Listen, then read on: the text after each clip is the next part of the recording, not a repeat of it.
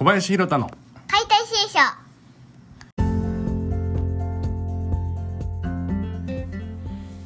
どうも解体新書の時間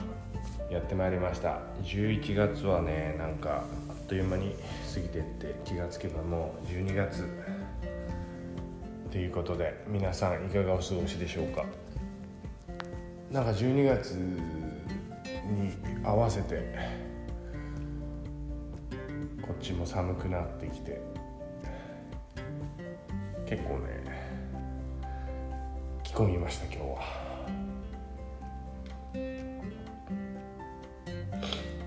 寒くなるとやっぱりすごい体って縮まるんで体をほどいていくことの重要性っていうのを感じてもらいたいなと思ってなんかねあのオンラインのストレッチをやりたいなと思います。ストレッチクラスですね。ストレッチクラス。まあずっと考えててなかなかやってこなかったんですけどなんかやっぱりこう何かの形にはまるっていうことをずっと考えててでもそうするとなんかさせられてる感があってでなかなかできなかったんですけど。そのまあ僕には僕のやり方があって僕にしかできない僕にしか表現できない伝え方なんかもあるんで、まあ、それをより見てもらう機会ですよね。そういうのを増やしていきたいなと思って。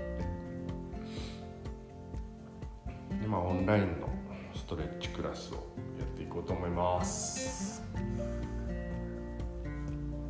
結構まあどういう時間帯でどういう需要があるのかとかわかんないですけど、まあ、12月中はいろんなところでいろんな時間帯でやっていけたらなと思います。のでぜひあの参加してもらえたら嬉しいです。なんか今年は前も言ったんですけど寒さに対するこう対策っていうのを結構早めにやってて。それがなんかねすごいあの功を奏してというか調子いいんですよね。こう寒さがドンとこう変わる前にゆっくり順応させるコーチトレーニングみたいな感じですよね。コーチトレーニングまあなんかこうエベレストとか登る時にベースキャンプ組んでそこから登って降りて登って降りてするじゃないですか。そういう感じでゆっくりこう自分の体の変化を確認していけるのでまあ今日みたいにね冷え込んだりとかしてもそんなに体って変化しないというかねこう際立って不調が大きくなったなっていうのはなくってまあ通常運転そんな感じであの寒さ対策は本当やっとくといいと思います。ここからねあともう一発二発寒気は入ってくると思うんで年末にかけて。あったかくしてっていうのは本当に。なんか僕はいろいろもう寒いのが嫌でとか言いながら白馬に来たりはしたんですけど、うん、寒いのが嫌でね。暑いのはまあ本当水を浴びればどうにでもなるけど。寒いのはね。っていうことでいろいろやってきたんで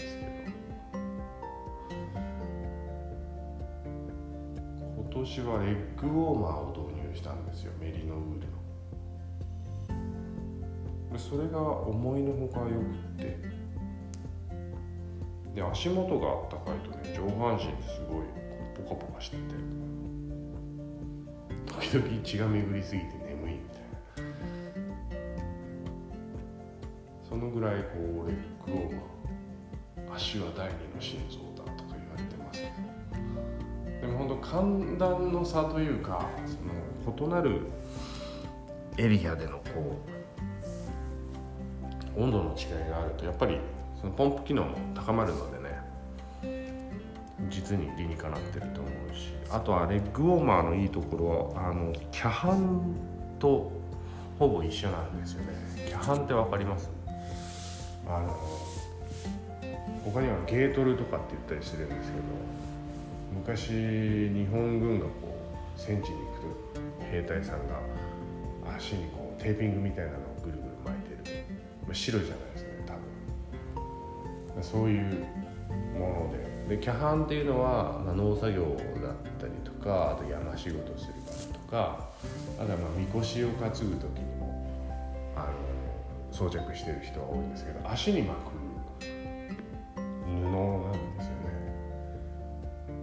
まあ理想を言うとバンテージみたいなこう少し伸縮性のある布でぐるぐるぐるぐる巻きつけていくっていうのが使い方としてはねベストだとは思うんですけど。でもまあそういうのってすごい難しいし手間なんで。でキャハンっていうのが生まれたのかな。あの旅とかにあるようなやつで引っ掛けるやつ。でそのキャハンを旅と合わせてやるとまあ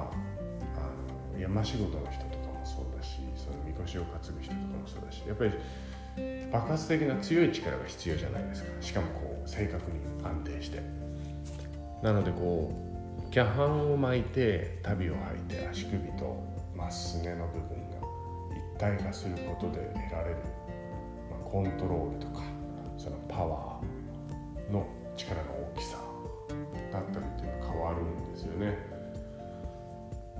まあそのレッグウォーマーが筒状っていうことなんですけどまあそういうねキャハンみたいな役割をしててすごくまあ物理的にも物理的にもっていうのはおかしいけどまあ筋骨格的につけてないよりかはつけてた方がいいっていうようなまあそんな役割を果たしてるんでレッグウォーマーするだけでもね。寒さに対する反応は違うと思います。僕は今のところ風呂以外はつけてんじゃないのかな。寝る時もつけてるんですけどね。うん。なんか温体温の変化があんまりないっていうのが自分の実感としてあって体がこう縮まったり緩んだりっていうのがあんまないんですよね。波がない。ゆえにこう安定してられるっていうかね。で不調になったらすごい感じやすくなるし感じやすくなるしっていうのは、えっと、早期発見できるっていう意味でね、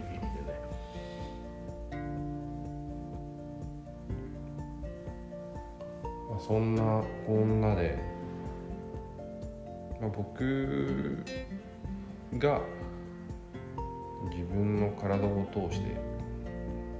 感じてきたことだったり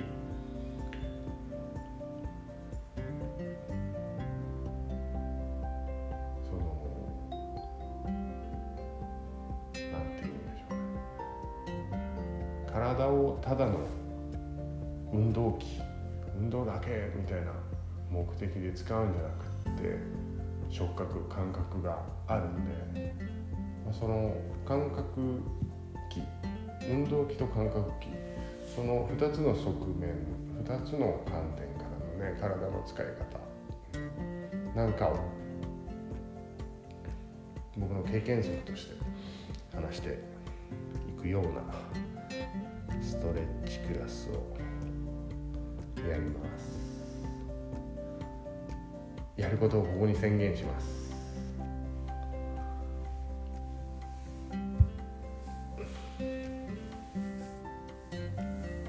あと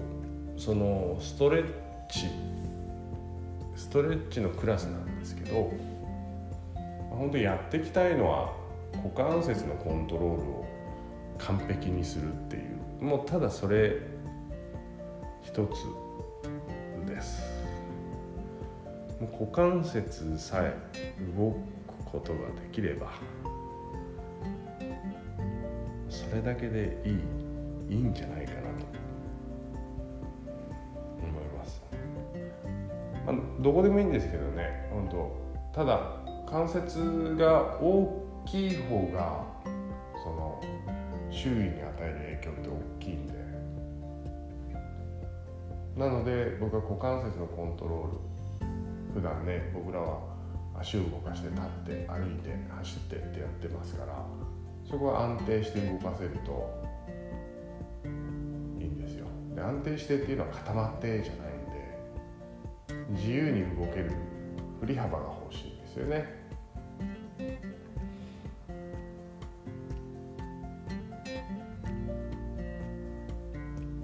なので本当股関節の感覚が今よりちょっと分かるようになるとそこに隣り合う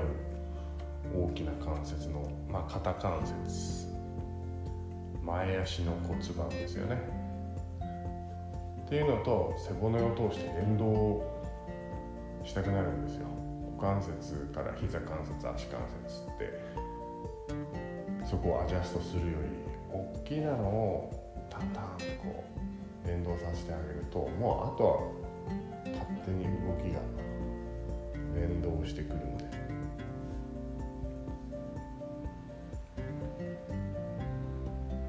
まあなんで肩じゃないかっていうと肩はやっぱりチューブラリンの関節なんですよね我々。なのであんまり力をこう出すっていうこと慣れてないっていうか。結構釣り上げちゃってる人が。多くて腕が落ちていくのが心配になっちゃう。のかはたまたこう目の前での作業が多いのか。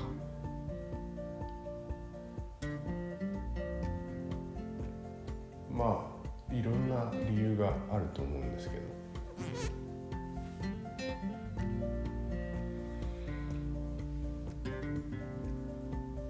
まあでも手は自由な方がチューブラリンな方がいいのでそこはあまり動かすというよりかはフリーにしてあげて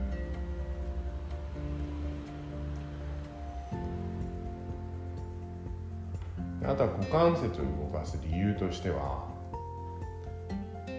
重さが一番地面にピタッと潰れて伝わることができるから。っていうのがあります内臓の重さがその骨盤の底に感じれる状態が開脚だったりするしそのためには股関節の緊張を自分で感じて緩めてっていうようにやる必要が出てくるしその重さを正確に感じてその重さを感じて動くっていうだけですごくこうアクティブなストレッチがもちろんパッシブなストレッチもできるんだけどまあ、そのエリアをどうやって動かすかを知って動かすっていうまあそれだけなんですけどね。それを連続してやり続けるっていう。なので本当開脚っていうのはあのどこでもできるコンディショニングだと思うのでまあ、そういったストレッチ教室ストレッチクラスっていうので、まあ、そんなのを皆さんに感じてもらえたら。いいですそして寒さ対策も一緒にやっておくとさらにいいです。このレッグウォーマー。すごくいいと思うので。で個人的には僕はピタッとフィットする方がある程度いいような感じがします。ゆるゆるよりかはねどうせつけるんだったら、まあ、キャハンゲートルのイメージであのやってみようかなという方は是非やってみてください。僕はまた次のプロジェクトとして別のアイテムを試していってます、まあ、それで12月ねどうなるかっていうのをまた早めに皆さんにシェアしていきたいと思いますのでまたちょいちょいこちらにも足を運んで耳を傾けてくれたら嬉しいです。ということで12月一発目寒くなってきましたけど皆さん体を固めずにどうしても固まっちゃってるなって方はぜひオンラインで一緒にストレッチしましょう。ということでまたお会いしましょう。じゃあねバイバーイ。